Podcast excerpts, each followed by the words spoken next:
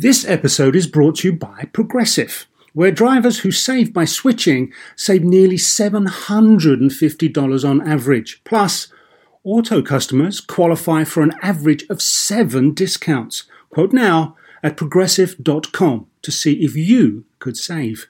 Progressive Casualty Insurance Company and affiliates, national average twelve-month savings of seven hundred forty-four dollars by new customers surveyed who saved with Progressive between June two thousand twenty-two and May two thousand twenty-three. Potential savings will vary. Discounts not available in all states and situations. So why do you want to learn a new language? I'll tell you why. Because ¿dónde está el baño? Can be a very important question at times. You know, Rosetta Stone is the most trusted language learning program, available on desktop or as an app. Fast-track your language acquisition with immersive lessons designed to teach you to pick up languages in a natural way. I love the fact that I can go from my laptop to my phone to pretty much anywhere and learn the language of my choice. Not to mention, I'm bringing my communication skills to new heights. Don't put off learning that language. There's no better time than right now to get started. For a limited time, Star Talk Radio listeners can get Rosetta Stone's lifetime membership for fifty percent off. Visit rosettastone dot com slash Star Talk. That's fifty percent off unlimited access to twenty-five language courses for the rest of your life. Redeem your fifty percent off at rosettastone dot com slash Star Talk today. From the American Museum of Natural History in New York City and beaming out across all of space and time, this is Star Talk, where science and pop culture collide. Welcome to the Hall of the Universe. I'm your host, Neil deGrasse Tyson, your personal astrophysicist, and tonight we get weird. We're featuring my interview with parody songwriter and card-carrying geek, Weird Al Yankovic. So let's do this. So tonight, my comedic co-host is Maysoon Zayid. Maysoon, welcome. Thank you so yes. much. I'm so excited. And I think you're best known for your TED Talk. I got ninety-nine problems, and palsy is one of them? Uh-huh. Because basically, like, in the oppression Olympics, I would win a gold medal because I'm oh. Palestinian, I'm Muslim, I'm a woman of color, I'm disabled, and I live in Jersey. Well, so. That's especially in Jersey. You part. Don't get more minority than that. I'll fight you. And I'm floppy. So you rock it, your TED Talk. Well, I rock, but it's involuntary. It's the palsy. The palsy. Well, all right. Yeah. Well, we got we got you tonight. So thanks for coming on to Star Thank Talk. You. And also joining us is Star Talk's resident geek-in-chief, Charles Liu. Yeah. Charles! Star Talk fans know him as a good friend of mine and colleague. He's a professor of astrophysics at the City University of New York on Staten Island, and we'll be tapping your full range of geek expertise this evening. My geek mug overflows mm. with possibilities. Yes, indeed it does. So we're featuring my interview with a basically a geek hero. And if you didn't know how geeky he was, you will know by the end of this episode. Parody singer, songwriter, Weird Al Yankovic. What he does is he takes songs you're familiar with and just makes hilarious scripted comedy out of it, singing the song. He's a four-time Grammy winner with hits like Yoda and Eat It. And he's clearly a nerd himself. How do I know Weird Al had some deep geek in him? I asked. Check it out. I was very interested in, in math and science. Uh, early? Early on, yeah. I mean, I, I, I think I was a, a science and math plaque award winner in high school. Oh, okay, okay. Uh, and I, ever since I was, like, very young, I was always interested in science. I think when I was a toddler, I, I already knew, you know, all the planets and the solar system. I'm, I'm still not quite over the whole Pluto thing. Just I have to get tell over you. it. I, I, okay. Don't, don't. Get All right, started. fine. Yeah. And so, how, were you good at school? Yeah, I, I was uh, uh, my my high school valedictorian. That, uh, that counts. Yeah. Do we agree? Okay. And and on top of that, yeah, I skipped. I, I started kindergarten a year early, and I skipped second grade into third grade. So I started high school when I was twelve and graduated when I was sixteen. So I was always like the very nerdy kid. You know, I I, t- I, I ticked a lot of the boxes. Yeah, what are some of those boxes? Well, you know, I, I was, you know, a bright student. I was kind of obsessed with uh, with homework. Uh, I wasn't full on obsessive. You liked homework. I liked it. You know what? I I loved uh, I loved math as, in particular. Loved math because I, I I would do I would do I would do algebra for fun. Because I thought it was really cool. Like it was like a puzzle. It was like solving for X. Like this is really cool. You know? We're up to five. Okay. But I mean, stuff like that. Any like, two of these would have worked, but yeah, now you got all yeah, five. Yeah. So yeah, I was. I would either like eat lunch by myself or with other similarly dorky kids. Mm-hmm. Okay. So it was. It was all that. All the above. Okay. So um, were you in a community where this was kind of ostracized? Well, I, I will tell you, uh, there wasn't such a thing as a cool nerd when, when yeah. I was growing that up. That wasn't invented yet. Exactly, yeah.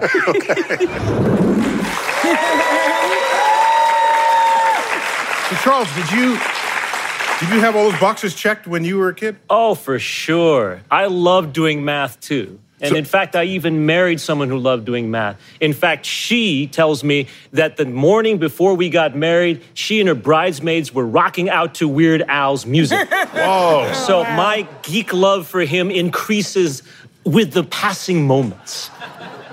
And so how would you distinguish, just either historically or today, uh-huh. the evolution of nerd versus geek? Oh, that's mm. a good point. Um, actually, we were discussing this at home recently.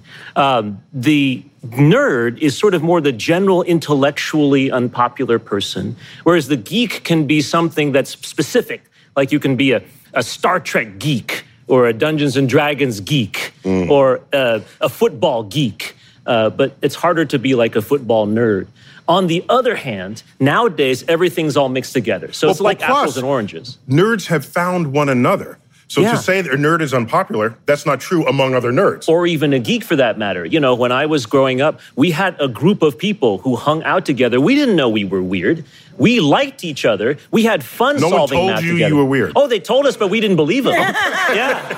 Because you were in denial of a, a, a basic truth. There was no need to accept that supposed stereotype because I had friends that we liked each other and we enjoyed each other's company. So, Maysoon, what do you think of that checklist that he presented us? I, I honestly think he nailed it. That, yeah, he, yeah. Yeah, he totally nailed it. And I have an idea. What's that? I feel like we should, you know, play some nerd bingo. Nerd bingo? Yeah, nerd bingo. Oh, okay. It's fun. I have, I like all the nerdy characteristics match a number. And um, so Charles is going to pick from a list of nerdy characteristics. And each one of these guys has a placard, and they're going to check off when their nerdy characteristic is called. Whoever okay. gets three in a row, bingo. Okay. All right. Okay. All right, go. Nerd bingo. All right. Nerd bingo. Number B five. B five. Was in school band. Were you in school band? No. Orchestra. Nice. Does that count? One for Charles. Orchestra. All right. Woo. Apparently, bingo's got points today. Come on, Charles. Bring okay. it up. All right, here we go. Stir it up. Stir it up. Okay. B nine. Attended Comic-Con. Oh, yes. Oh, yeah. Me too. Did you Did yes. you speak? I Did you speak at Con- Comic-Con? He, he gets like a double check. I get double check. Yeah, double check. okay. okay. Okay. The nerd That's is two. strong in this room. Okay. B three. Knows what PEMDAS stands for. P E M D A S. I have no idea. No. Remember? Well, addition I just and subtraction, division, multiplication, exponent, power. It's the thing that you unravel uh, equations with. PEMDAS. I have some sad news. Charles Liu has won. wait, wait, wait. Say the excuse word. me. Say the wait, word. wait, wait. Excuse me. Bingo! Whoa! I'm unworthy. In your face! I did In not need face. mnemonics Woo. to know how to unfold my equations. Oh. This is true. This is true. All right. So there is a higher level of nerditude. I gladly share my award with you, sir. So, so, Charles, in your day, what was it like being a nerd? Well... I'm a little older than you, so there might That's be an true. interesting comparison here. By the time I was certifiably nerdy, it was starting to become cool. Microsoft, Apple, some of those great billionaires that we today recognize as captains of industry... Weren't yet billionaires. Weren't yet. but they were starting to get some cred. Okay, so you were never given a wedgie and slammed into the lockers? No. Okay, you came just in time for that to not happen. That's correct. Okay. I so got very lucky. In my day, that happened. Oh, okay? No. You? Not, not to me. Oh, okay. Because I was nerd jock. Oh. Okay. So I could, I, I, you know, I carried my slide rule on my hip. Wow. Wah, wah, wah.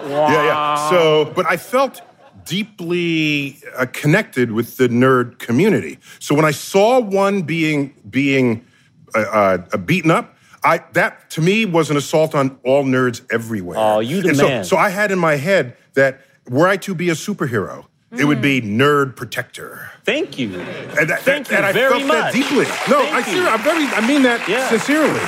And because the nerds had no protectors in the day, not until the, the popular kids needed us to help them with their computer mm, and mm, their mm, you know math homework and mm, this sort of mm. thing. So what was the jock side? The jock side, I was captain of my wrestling team. Nice. Yeah. I thought it was going to be bowling. I'm really no. Bowling? Yeah. Because the whole slide.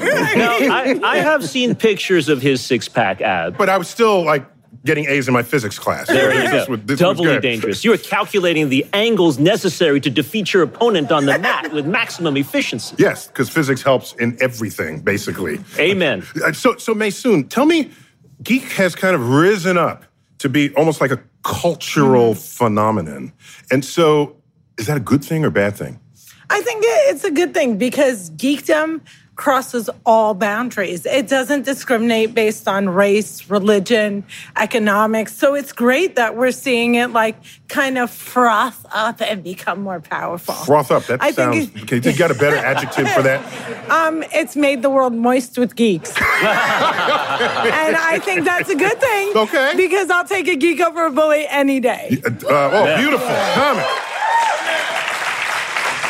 And if, at, at Comic-Con, it is it is a, a full spectrum of people, not only of different skin colors and heights and weights, but different physical appearances. There's no judgment, only on your costume, not on what else you look like. Or lack thereof. Or yeah, yeah. yeah. They, they will get they will totally call you out if your costume is not authentic. Yeah. But otherwise, I, I see it as a I don't want to quite call it a love fest, but it is a celebration of being yourself. Oh, yeah. And and it's a place to do handmade. Where else in the world can you still make handmade costumes and be cool? Yeah, right. Again, that's a good point. This got us beat up as kids. Right. Candy stolen. Now you get prizes at Comic-Con. We are winning. So we know that uh, Weird Al was a totally nerdy kid. And so, of course, he played a nerdy instrument. Let's find out what that is.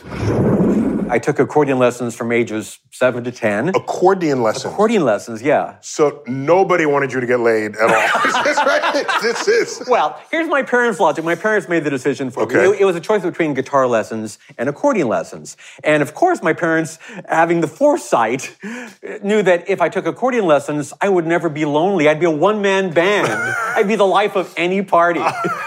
Who wouldn't want an accordion player at the party? Well, you know what? I'll, I'll tell you. I'll tell you something. You know, we're, we're talking about the mid sixties here, yeah, okay. and um, the, the accordion had just become an uh, become an unhip instrument. The, the guitar rose up and became king. Yeah, I mean, in the sixties, there you know there was some guitar stuff going on. Yeah, yeah, yeah I, I think so. So they were a little behind the curve, but, but like you look at the fifties. I mean, uh, the late great Dick Cantino was like a famous accordion player, and you look at his album covers, and without any irony whatsoever, he's there with an accordion, and there's women draped on his legs, like ooh, accordion player. Yeah. And my friend, oh, young Alfie would love that. So as an accordion, you know, I never really understood an accordion. It's a piano. It's, it's a piano on the right side. Uh, okay, but like the air, what does the air do? Yeah, oh, the air, uh, the bellows supply uh, the energy to, to push the uh, air through the reeds to, to make the sounds. So it, it's it's actually a very sensual instrument. It's very dynamic. Yeah. Plus, it's like a, it's you have to be mechanically yeah, it's coordinated. Kind of, it's one of these yeah. kind of things. Yeah. It's exactly. Yeah, yeah. You press and twist. Right. I mean, that's and what's this angling of it? Is that just a? Oh, that's just for showing off. That's for the chicks. Listen, Maysoon is. is the accordion a sexier instrument than we've given it credit for? It ain't the banjo, but it is sexy as hell. Did you just say it's not the banjo? Uh, yeah, the most sexy instrument ever, but the accordion is a close, close second. And the way that Weird Al just described the moves kind of got me thinking. Wow. About... Uh-oh. Well, up next, we get White and Nerdy. With Should the, we leave? No, no. with, the, with the musical parodies of Weird Al Yankovic when Star Talk returns.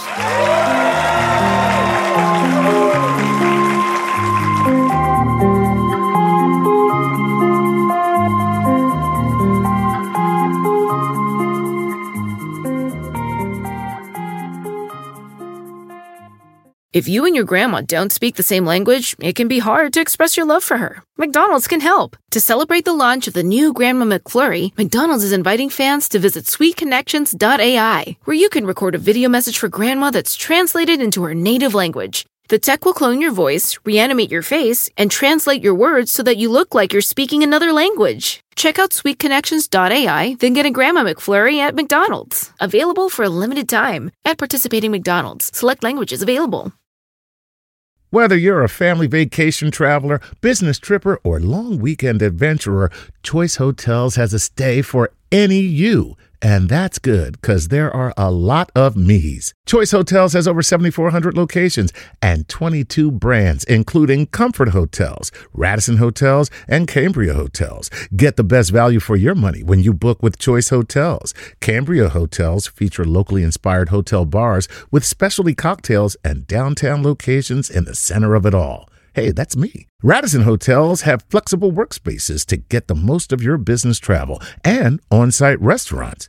That's me too. And at Comfort Hotels, you'll enjoy free hot breakfast with fresh waffles, great pools for the entire family, and spacious rooms. Hey, that's me too.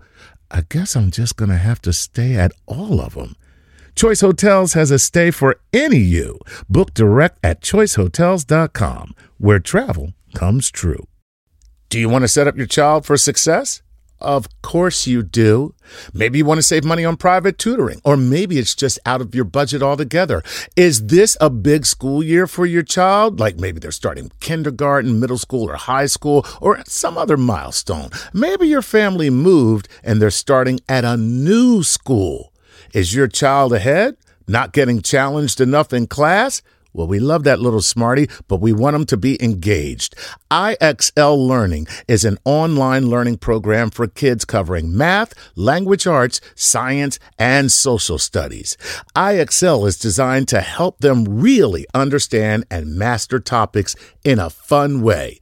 Powered by advanced algorithms, I X L gives the right help to each kid, no matter the age or the personality. There's one site for all the kids in your home, pre-K to twelfth grade. Kids can use it at home on the computer or on the go through the app on your phone or your tablet. No more grading those worksheets. I X L grades everything itself, and no more trying to figure out how to explain math equations or grammar rules yourself. I X L has built-in explanation videos. One in four students in the U S are learning with I X L. I X L is used in ninety-five of the top one hundred school districts in the U S Make an impact on your child's learning. Get I X L now. And Star Talk Radio listeners can get an exclusive twenty percent off I X L membership when they sign up today at I X L dot com slash Star Talk. Visit I X L dot com slash Star Talk to get the most effective learning program out there at the best price. The future of space and the secrets of our planet revealed.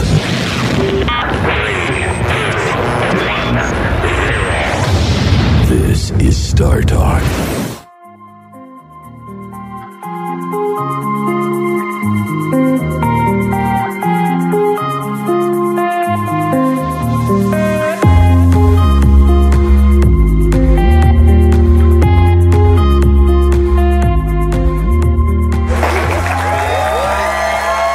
Welcome back to Star Talk. We're featuring my interview with musical parody artist Weird Al Yankovic. And I asked him about the heavy infusion of geeky science references in his music, and especially in his hit song, White and Nerdy. Check it out. Do you have someone vet your your your your lyrics for their scientific? I, I do that myself. I you know I'll go. Oh, Mister Valedictorian. I'll, I'll, I'll go online and. There's I'll, no one else who can vet my own lyrics. I'll have you do it from now on. No. But no, I mean, you know, I, I you know, I, I make sure that it's, it's as factual as it can be. And white and nerdy. I think you talk about memorizing pie. Yo, I know pie to a thousand places. Ain't got no grill, but I still wear braces. um, what is what? A, just remind me well, of a couple see, of the. I mean. I, Although it's inspired by you know real experiences that I've had in my life, I mean, I make exaggerations. I, I, I don't really know pi to a thousand places. I know like three point one four one five nine two six five three five eight nine seven nine. You know, after about twenty or thirty places, it's not really appropriate for ho- household use, you know. It, it's really too much. It's too much. twenty, thirty places ought to be good for anybody. It's good for so, uh, no, so I guess you know what it is. If you grew up as a geek, a nerd, whatever is, choose your word, you see pieces of these lines and words. Yeah. And even when they're parody, even when they're caricature, it just touches something. And I remember, you know, I was a, I was a pretty big kid in high school, so I was not bullied like others, but I resonated deeply with the community of people who were. Mm-hmm. And so every line... In in your white and nerdy. Oh, thank you. Yeah, no, I just, it was, I felt it. I, I try to have as many cultural touchstones as I could. Yes. Even, even in the video, the Star Wars holiday special, like every little thing, I, I wanted some nerd to go, oh yeah, I, I'm feeling you. Yeah, and there's no detail too obscure yeah, to no, no. touch, because somebody's going to find it. Exactly right, exactly and right. And that's, that's the secret. And, and, and I think that video came out at exactly the right time. I mean, at, at that point, people were, like, talking about nerd cred. And, like, you know, I, I was a nerd before you were a nerd, you know. and uh, and as, I, as we talked about, that was not a phenomenon right, when right. we were in high school. But the video was boastful, right? Yes. Yes. It it, was, it's like an empowered nerd. Yes. Absolutely. We got to bring in a new guest to help us analyze this one. Uh, I've got an empowered nerd, a musical parody superfan, Star Talk all-star, and fellow astrophysicist Emily Rice. Emily, welcome Hi. back Thank to you. Star Talk. You too are a professor at the City University of Staten Island. Yep. And you also moonlight as D J Carly Sagan. Yeah. they, they can't get... You see what she did there? Yeah. Yeah. So so do you resonate with this nerdy references and, and Al's lyrics? I'm going to say I resemble that. Yeah. And so I... I So what's your favorite parody? I'm already, I'm super fangirl. I couldn't even pick my favorite songs. This is, I feel like I grew up with Weird Al. Like I remember, you know, I bought Thriller at, uh, on vinyl, but then I loved Eat It when that came out. I loved, like, so I loved all the Michael Jackson parody. You know, I, I loved that Weird Al did the music that I already loved and like then put the new spin on it and made it that much funnier. And now for every decade, there's a new favorite song. He was popular with you, but, oh, yeah. you're, but you're a self-described nerd. His music was more popular than just than nerds could have supplied for it. Oh, so yeah. How do you account for that? I think the like a parody like that is another level of understanding, like another level of storytelling, another level of sharing.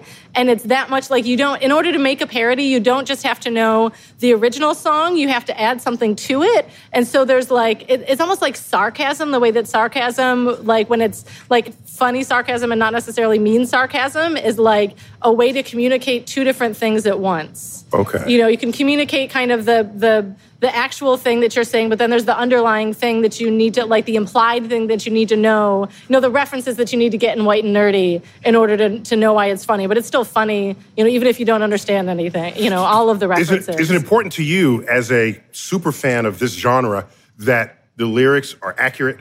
Yeah. It's, I mean, it doesn't, I'm not going to be pedantic about it. Like, I'm not going to go around, like, you know, ruining all the movies on Twitter. Um, oh, no I mean, one we know does that.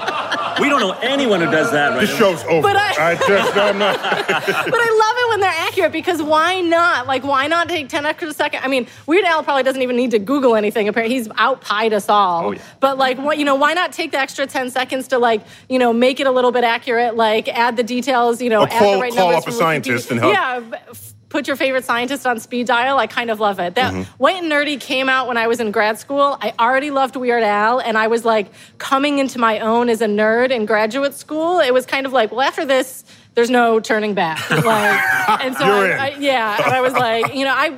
You guys talked already about like being the nerds growing up and stuff like that, and I was always. I feel like I.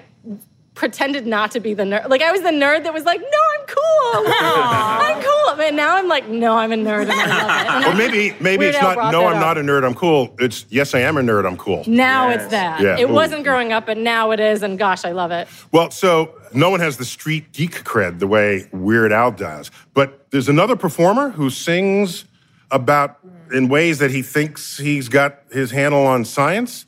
Uh, he's a rapper named B O B And he actually raps about the world being flat. So that's not just getting a small yeah. fact wrong that they didn't look up, where ten extra seconds of research could have corrected it. This is this is a fundamentally flawed approach to understanding the nature of reality. But luckily, we have a generation of scientifically literate, scientifically inspired rap artists. And we have one here tonight to set the record straight. And his name is Ellect, which is short for The Intellect. Welcome, The Intellect. Thank you. How's it going, y'all? So what do you got for us tonight? I'm about to perform Flat to Fact. Flat to Fact? Flat to Fact, exactly. Was this your diss track? Yeah, I wrote it on behalf of you, my man. Well, because he called me out. And no, when he called out the family, you know, you gotta respond. This is my nephew. Still gonna be an uncle. All right, give it to me. Let's go. Oh, man. Oh, man, oh, man. Not again. Yeah. He learned the game from Carl Sagan, you can never check him. You say the earth is flat and then you try to disrespect him? I'm bringing facts to combat a silly theory, because all y'all gotta know the planet's like a sphere, G. Boom! Very important, I clear this up. You say that Neo's vest is what he needs to loosen up, and he's amazing cause the brother's getting paid while the ignorant just pitting helps to keep people enslaved, I mean mentally. You gon' make me go insane. Alphabetics, the fat of the fast lane. You the donkey of the day, I ain't waiting for Charlemagne. And all them strange clouds must be messing with your brain. I ain't waiting for a day's Bob, I'm right here. I got science in my corner and there's nothing to fear. I'm not sure what it was that really made you think that you could disrespect the Tyson and your ship won't sink. I mean, whoa, are these alien thoughts or is the loud talking? I'm a high flyer, but you must be cloud walking. And I know Bobby Ray's a great musician with intelligence to say some better stuff than what he's written. Yeah. Guitar strings turn to Twitter things. Yeah, you get bodied by a young king. I'm born famous, but I got an education, and I'm putting it to use to make a better nation.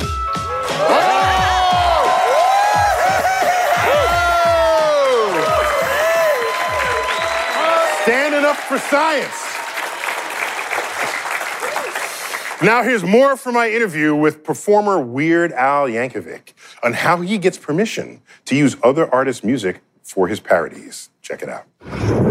I, I get permission for every single parody that I do. But do you need permission? For well, that's, you know, I always, the phrase I always use in this case is, is it's a gray area uh, because it's considered generally fair use uh, uh, by the by the courts. But, you know, for, for a couple reasons. What, what, what, what? So you say, uh, Michael, I'm going to dress up like a huge fat person, popping my buttons, and I'm going to make fun of your song, and the courts will call that fair use. That's just... There should be another category, unfair use. Oh. no, but t- tell me. No, tell but, me. but you know, um, if, we live in a very litigious society where yes. even even if I have every right to do something, I can still get sued. Yes. And I'd rather I'd rather be able to sleep soundly at night and not think that, th- that somebody's mad at me. And, and more more than that, really, I, I like to keep relationships with with uh, you know with artists and, and and not have them mad at me. So I always want to make sure that I have their blessing before I do the parody. Before you do the parody. Yeah. Oh yeah. Okay. I, I won't even write the song. I'll come up with an idea and go, oh, that's pretty funny, and then we'll contact whoever and see if they're into it. Uh-huh. And your your track record helps that going forward, I presume. No, yeah, I mean, and Michael Jackson was a big part of that because prior to Michael Jackson signing off on it, it was sort of like, Weird Al who? Yeah, yeah, we'll get back to you on that yeah. one. But once Michael Jackson uh, said, uh, I could do Eat It, then we can call those people back and say, you know, Michael Jackson didn't seem to have a problem with it, so what's your uh-huh. deal? Yeah. What happens if someone who you check to see if they're okay with your parody, if they just say no? Uh, if they say no, then I then I walk away. Oh, okay. That's it. I mean, you know, really, it's, it, and that it, it's pretty rare. I mean, uh-huh. most most artists actually kind of look forward to their Weird Al parody. Uh-huh. It's sort of like, you know, I like to say you've got your your Grammys and your your platinum albums, then your Weird Al parody if you've really made it.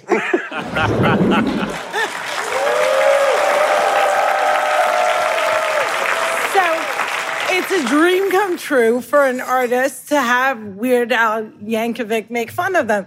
But you know what else? It's a filmmaker's dream come true to be called out on Twitter by you, Neil. Oh, really? Oh. It is. It's goals. It? It's filmmaker really? Goals. Really? Yeah. Because, you know, I don't. I used to do it a lot, and then it, it angered so many people, I just pulled back into my shell. No. Yeah. You gotta come back out. I gotta come back. I want yeah. me to bust out. Filmmakers need you. Come back out. You can also say nice things. All they have is oftentimes they get the science right. I, if Emily, they do something nice. No, you cannot say nice things. That's not how Twitter not works. That's not how any of social media works. Tweet. So, Emily, that solar flare was so accurate. So, Emily, as a huge fan of this genre, Uh, you can imagine that there's a whole section of copyright law written just to accommodate his parodies. I mean, yeah. th- that's not a stretch to imagine. Oh, yeah, it's real. I know nothing about it. Is it weird that law would protect that? No, I don't think so. Like I say, it's it's creation and it's, you know, it's people making money. Yeah, but who decides that the parody is funny and therefore legitimate? Yeah, material. That's uh, that's a big question. If it's not funny, then it's just you're copying it, yeah, and then you're not paying for it. Well, the idea of of parodying and the and the fair use is that you also have to add something to it. You can't just like do it again, and you know t- you can't steal something. You have to value add to yeah, it. Yeah, you have to really In value some, add is a good term. I think you have okay. to add something to it. You have to you have to say something about it. You have to use it to say something else. But so in comedy, if someone uses someone else's joke, maybe they think they could do it better. In comedy, joke stealing is a deadly sin. Really? Yeah. Yo, yeah, yeah, yeah. Wow. Yeah, I've seen comics like come to blows over stuff like that. But if you do steal from me, uh-huh. you're going down. yeah. But um, there are some parodies of you that I really dig. Of me? yeah. Like, I love Saturday Night Live. Oh, they did me a couple times. yeah. yeah. You got Key and Peele, Oscar winner. Oh. And this and last one is by far my favorite one, Playboy Bunny. oh.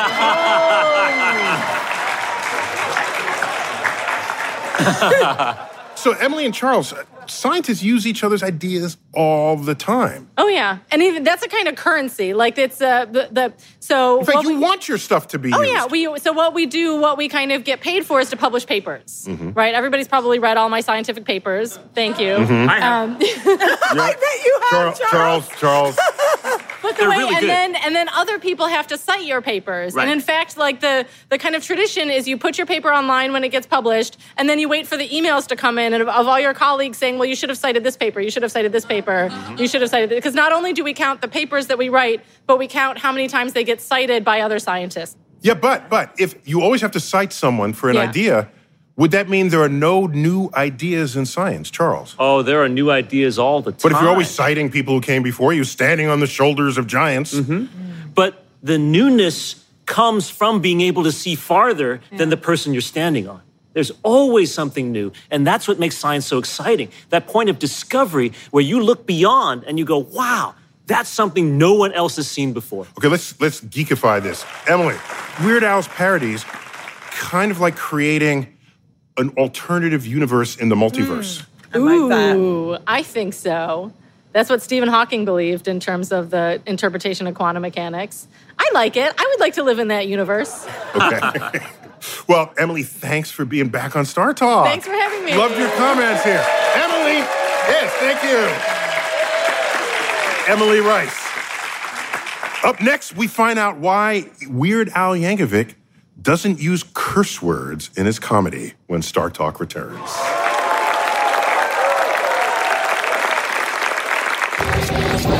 This is Star Talk. Welcome back to Star Talk from the American Museum of Natural History, right here in New York City. We're featuring my interview with musical parody legend Weird Al Yankovic. And I asked him about the comedy chemistry of his hugely popular music videos. Let's check it out. Could you, given your life experience and wisdom, could you explore for me the value of the comedy as written words relative to the comedy as performed? Mm. Well, uh, I mean... Be- because, you know, when when you did when you did Bad... That was Michael Jackson. I did, I did Fat. Okay, sorry, sorry. Excuse me. We get confused all the time. All the time. It's, it's, it's a just, good mistake. It's just it's a thing. Yeah. So um, when you did Fat, um, the lyrics are hilarious, but it's more hilarious to watch it. So when you make these songs, are you hoping that they are first ingested by video? They've got to work both ways, uh, and anything that I write uh, has to work purely as an audio recording. It's got to be funny in and of itself. And the reverse is, is true. Like, Eat It was a big hit in Japan. And Eat It, parody of Beat It. Of Beat It, right. And I think that was mostly because of the video, because I'm not sure, you know, uh, how many people in Japan really understood the wordplay right. in the song, but they could appreciate the fact that it was a direct parody of the Michael Jackson video. Mm-hmm. So, Maysoon, uh, how does visual... visual humor work differently from from just audio humor? Well, you gotta, like, use your eyes. Oh, yeah? That's the big difference. Oh, okay. So, you were the first comedian, as I understand it, to perform stand-up in your family's home country of Palestine. Yeah, um, it's kind of like being the first scientist. I'm the first, but I don't know if I'm really the first. Maybe in the nineteen fifties in Palestine, there was this amazing comedian that just didn't have access to the internet and nobody knows. Okay. But as far as recorded history, I am the first. And what I love about it is because I was a woman, they didn't have that, like, stereotype that women aren't funny. Uh-huh. And when men comics came to the Middle East after me, people were like, how cute, they're trying to be like the ladies. Oh. Oh. Okay, so now your parents are Palestinian, but you're born in New Jersey. I'm born and bred in the great state of New Jersey. So don't try to pretend like you you you you American. I'm born in the U S A. It's very, very disconcerting to a lot of people who scream at me, "Go back to your country."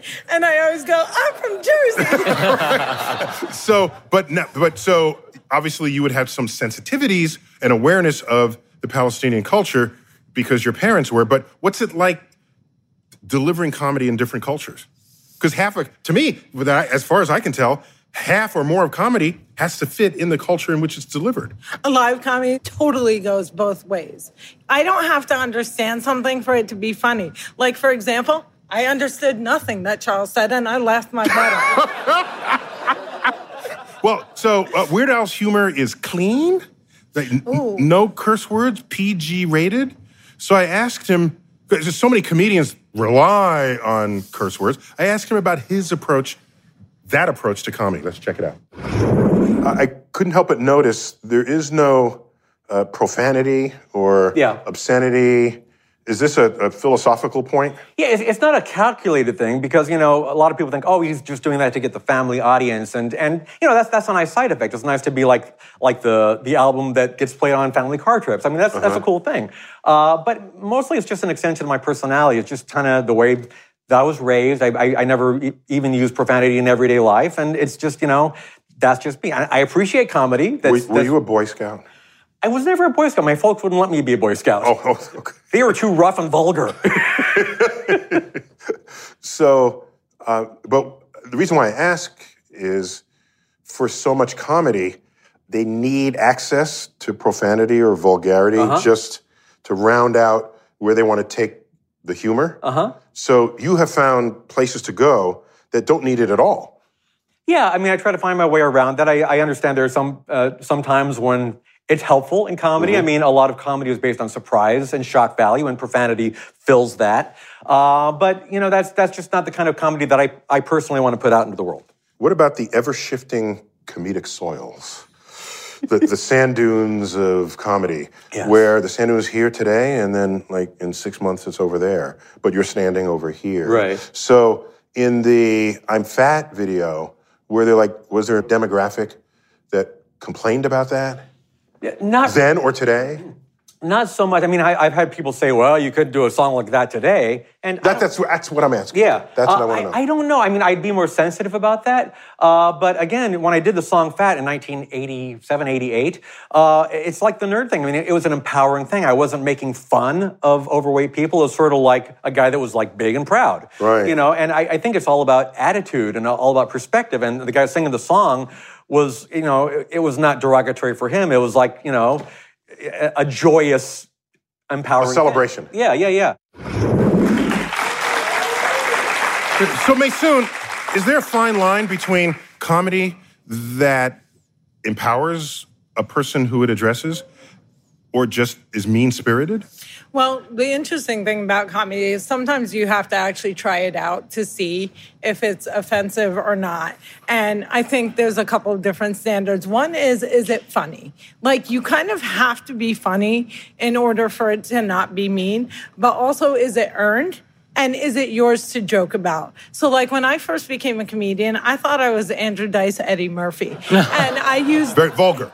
I, not only was I vulgar, in case people don't but know I, Andrew was Dice like, Clay. I was like Slurry McSlur. Like, all I did was use slurs all day, all night. Paula Dean had nothing on me. Okay. And um, and I didn't realize until I got later in my career that not only was I depending on it, but I was harming my audience. So, like, a lot of people are like, oh, you're censoring yourself. I don't think I'm censoring myself at all. I choose not to be mean. I choose not to use slurs. I choose not to joke about things like pedophilia because I don't want to harm the people in my audience. My, like, number one goal is to make people laugh.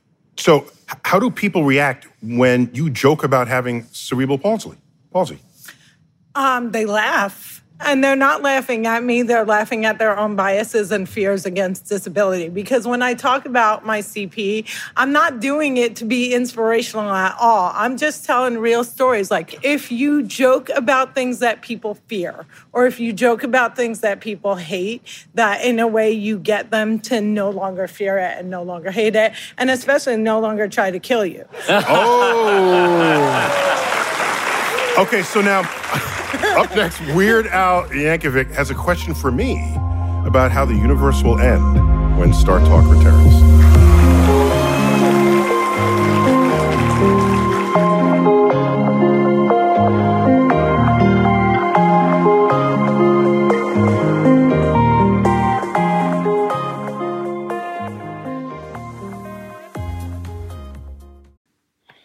Seasons change. Why not your gaming tech? Upgrade now during the Alienware Summer Sale event and save on select next-gen Alienware P Cs and more.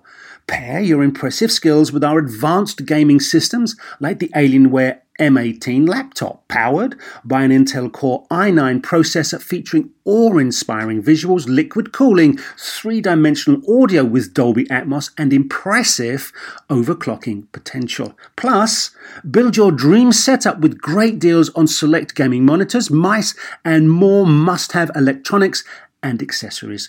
When you shop online at alienware.com slash deals, you'll have access to leading-edge gaming technology to conquer the competition and free shipping on everything. Exceptional prices await you for a limited time only at alienware.com slash deals. That's alienware.com slash deals. Guess who's a Verizon Fios customer? Okay, it's me. You got me. That's right. And I love Verizon Fios because I love having a fiber optic connection come directly into my home. That's right. It doesn't stop at the street and then regular cable comes in. No, it comes directly into my home. And that gives me the best viewing experience that I could ever have. And now for a limited time, you can stream what you love for less with Verizon.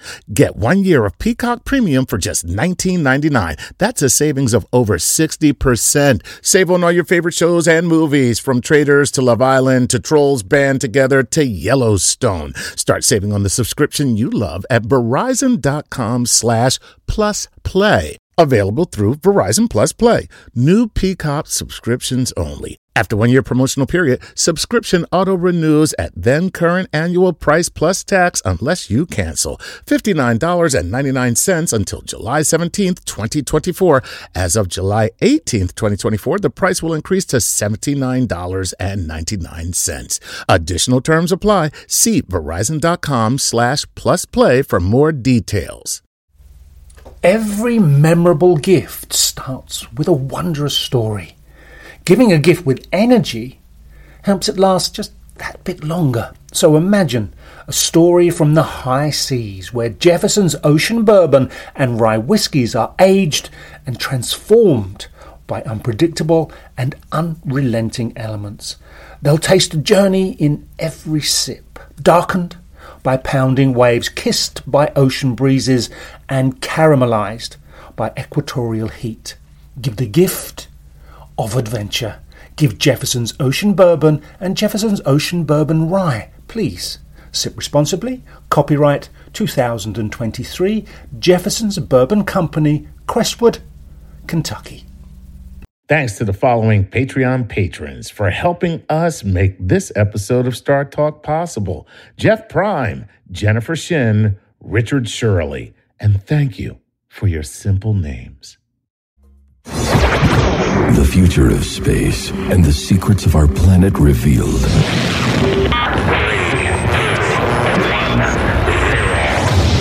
This is Star Talk.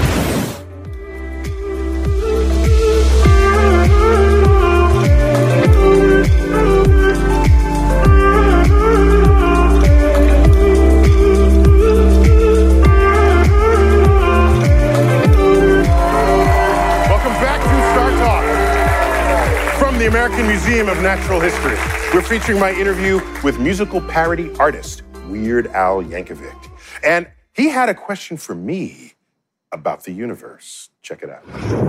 Well, um, I'm kind of curious. I know, I know that there's different schools of thought among astrophysicists and cosmologists, but I was just wondering what your opinion is on how the universe is going to end. Do you think it's going to be, do you think that uh, the expansion is going to slow down and go back to a singularity and maybe you have a big crunch and start over again? Do you think there's going to be a big freeze where, you know, the, the absolute temperature is going to go to zero? Do you think it's, you know, do you think the, the forces of expansion are going to outweigh the gravitational field and everything will get ripped apart on a molecular level or atomic level? What do you, I, I, I've got money on this. I want to know what you think. Vegas, what are the, what are the, Uh, so do you want the the bad answer first, the worst answer, or the worst answer? Gosh, let's, let's uh, I'm going to go with bad. Bad, okay. So the bad answer is all evidence says we are on a one-way expansion trip. We're expanding faster than the collective gravity of everything in the universe can possibly slow us down to reverse. So it's a one-way trip. And in that one-way trip, temperature of the universe will drop to absolute zero, asymptotically. Mm. So, so not only does it become large, it becomes empty, because matter becomes more and more separated, and it becomes cold.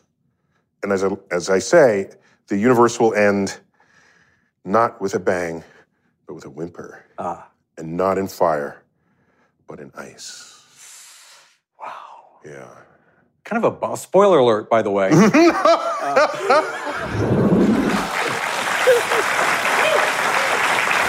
You said in the clip that there was a bad answer, a worse answer, and like the baddest answer ever. Yeah. What was that? The the baddest answer? Uh huh. all right, there's some hypotheses that the expansion of the universe will become so accelerated that the very capacity of the space-time continuum to stretch will become compromised. And no longer will space-time stretch, it will tear. And we have no idea what would happen after that. A tear in the fabric of space and like time. A wrinkle. No, worse than a wrinkle. A tear. If you close a wrinkle, do you iron them out? If they tear, it's a wardrobe malfunction. So our Star Talk fans, every show we solicit questions that they might have about a topic that we discussed, and they've got questions about the end of the universe themselves. So that means it's time for Cosmic Queries. So uh, you're going to read questions from the internet. We mm-hmm. haven't seen them. I got my man Charles here to answer every question because he's geekier, nerdier than I am. But I might be able to add color commentary to it. So, so what do you have yeah. for us? I'm going to be the voice of your voiceless fans. Yes, please. Number one, mm-hmm. at Sammy Forever on Twitter asks, how do planets end? And if one of the planets in our solar system ended in some way, how would it affect us? Because it's about us on Earth. Oh, okay, Charles, let me get this. Okay. Okay. In five billion years, the sun will expand stupendously. So large that it will engulf the orbits of Mercury and Venus. And its surface will become so near to Earth that Earth's oceans will come to a rolling boil and evaporate mm. into the atmosphere. And the atmosphere will evaporate into space. And the ember that was once a haven for life descends into the crucible that is the center of the sun as we vaporize. Ha- have a nice day. Yeah. So that's what would happen to us. Um, okay. Ziggy, it doesn't really matter because we're going to evaporate, but Ziggy Richards from Facebook asks, do black holes ever end? Or are they in- eternally crushing matter and light with their gravity? Does it ever stop? Charles. Yes, it ends. Black holes evaporate through a quantum mechanical process named after Stephen Hawking. It's called Hawking radiation. He first came up with it a long time ago. But it will take a really, really long time. So as you heard from Neil, five billion years from now, our sun will die and our Earth will die with it. But you know how long it'll take a black hole to yeah, do way, that way same longer. Thing, right? Yeah, yeah. A Google years. Yeah, ten to the hundredth power years. It's Google spelled correctly. G O O? G O L. Yeah. Before I read the next query, yes? Are any of your scientific answers not like dark and deadly? Because I'd oh. like to sleep again. Okay, and right there might now, be a nice. I'm we'll going to evaporate it. And burn to death no, you won't and evaporate. Fall you... in a black hole. Wait, wait. You won't. Va- you'll vaporize. That's worse than just simply evaporating. Oh, it's better. No, I prefer to be vaporized over evaporated. Wow. Yeah. Yeah. Yeah. Vaporize is faster. Yes. Yeah, okay. Yes. All right, I'm with you. Yeah. Okay. Okay. All right. All right, up next, Weird Al Yankovic plays Isaac Newton in a parody rap battle. Nice. That I'm in. Nice. When Star Talk continues. This is Star Talk. Welcome back. To Star Talk, we're exploring the geeky musical comedy of Weird Al Yankovic. And he plays my man, Sir Isaac Newton, in a science-infused rap battle on YouTube. And it includes Isaac Newton, a parody of Bill Nye, and a parody of me. Check it out. Who are the combatants officially in that video? It, officially, it's uh, Sir Isaac Newton, mm-hmm. which I play. And uh, Nice Peter plays Bill Nye, mm-hmm. and then Charlie Tuna plays you. Okay. Sorry. And and you just, killed it. I gotta premise. say, I gotta say, the lyrics are very clever. I mean, did people actually think that was you in the video? They're like, "Oh, that was a great video." You no, did. no, no, they didn't think it was. Why don't you pick on the brain your own size? Astrophysics black guy, hating planetary flies. Universe is infinite, but this battle is finished.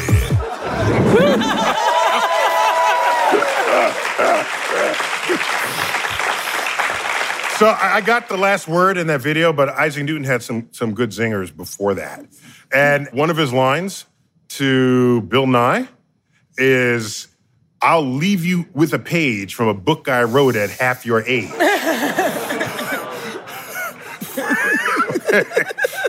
uh, then, he, then he goes on to say, "The integral secant y dy from zero to one sixth the power of pi is log to base e of the square root of three times the sixty-fourth power of what?" Mm. So, Charles, is that a real equation? Yes. What? The integral secant y dy is actually shows up in every calculus textbook that's been printed. I get that. I'm talking about the whole thing. Yeah, the whole thing. The definite integral of that function yes. from zero to pi over six is actually the natural log of the square root of three. So if you take the natural Why log of square... Why do you squ- just know that now? I, I, I could figure it out in a half hour. And you're just spitting that out. It's a thing. uh, uh, but the answer there, so he wrote, he said it was natural log yes. of the square root of three yes. times what to the sixty-fourth power, right? So because the answer is actually the natural log of the square root of three, x to the sixty-four equals one, which means that there are sixty-four solutions on the complex unit circle, including I, negative I, one, and negative one. Okay. I... I, I... I agree. I also agree. But thank you. Thank you. We, I had we... a flashback to senior year calculus, and that is correct. Well, it was a pleasure to meet and to hang out and to just chill with parody performer Weird Al Yankovic. And he's a lovable, legitimate nerd. That's all I'm saying. And in this final clip, I had an idea for his next role. Check it out.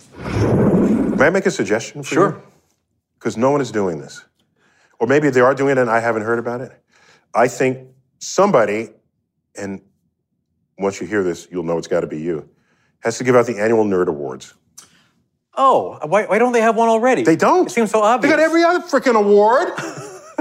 The annual Nerd Awards. We should co-host. So the nerdiest statement in Congress, for example. Okay. No, no. Some, some Congress, members of Congress have some nerd street cred. And it might come out in something that they say. So it's, you're not making fun of them. You're right, celebrating right, right. the nerd. Yeah. There was a there was a placard in the March for Science last year, and it said, "When nerds have to march, you should really worry about the state of the world." That'd be the best nerd poster. Yeah. Right? Let's get on that.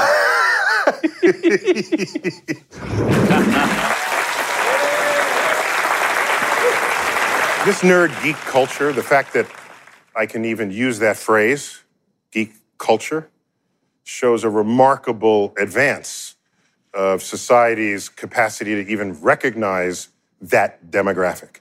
Because I'm old enough to remember explicitly when if you were good at school, especially good at math and science, you really didn't have many friends. But you know what that tells me? There must have been, long ago, some monk must have accidentally mistranslated the Bible. That phrase, we know what phrase this is. I think it really should have been, "And the geek shall inherit the earth." You've been watching Star Talk. I've been your host, Neil deGrasse Tyson. As always, I bid you to keep looking up.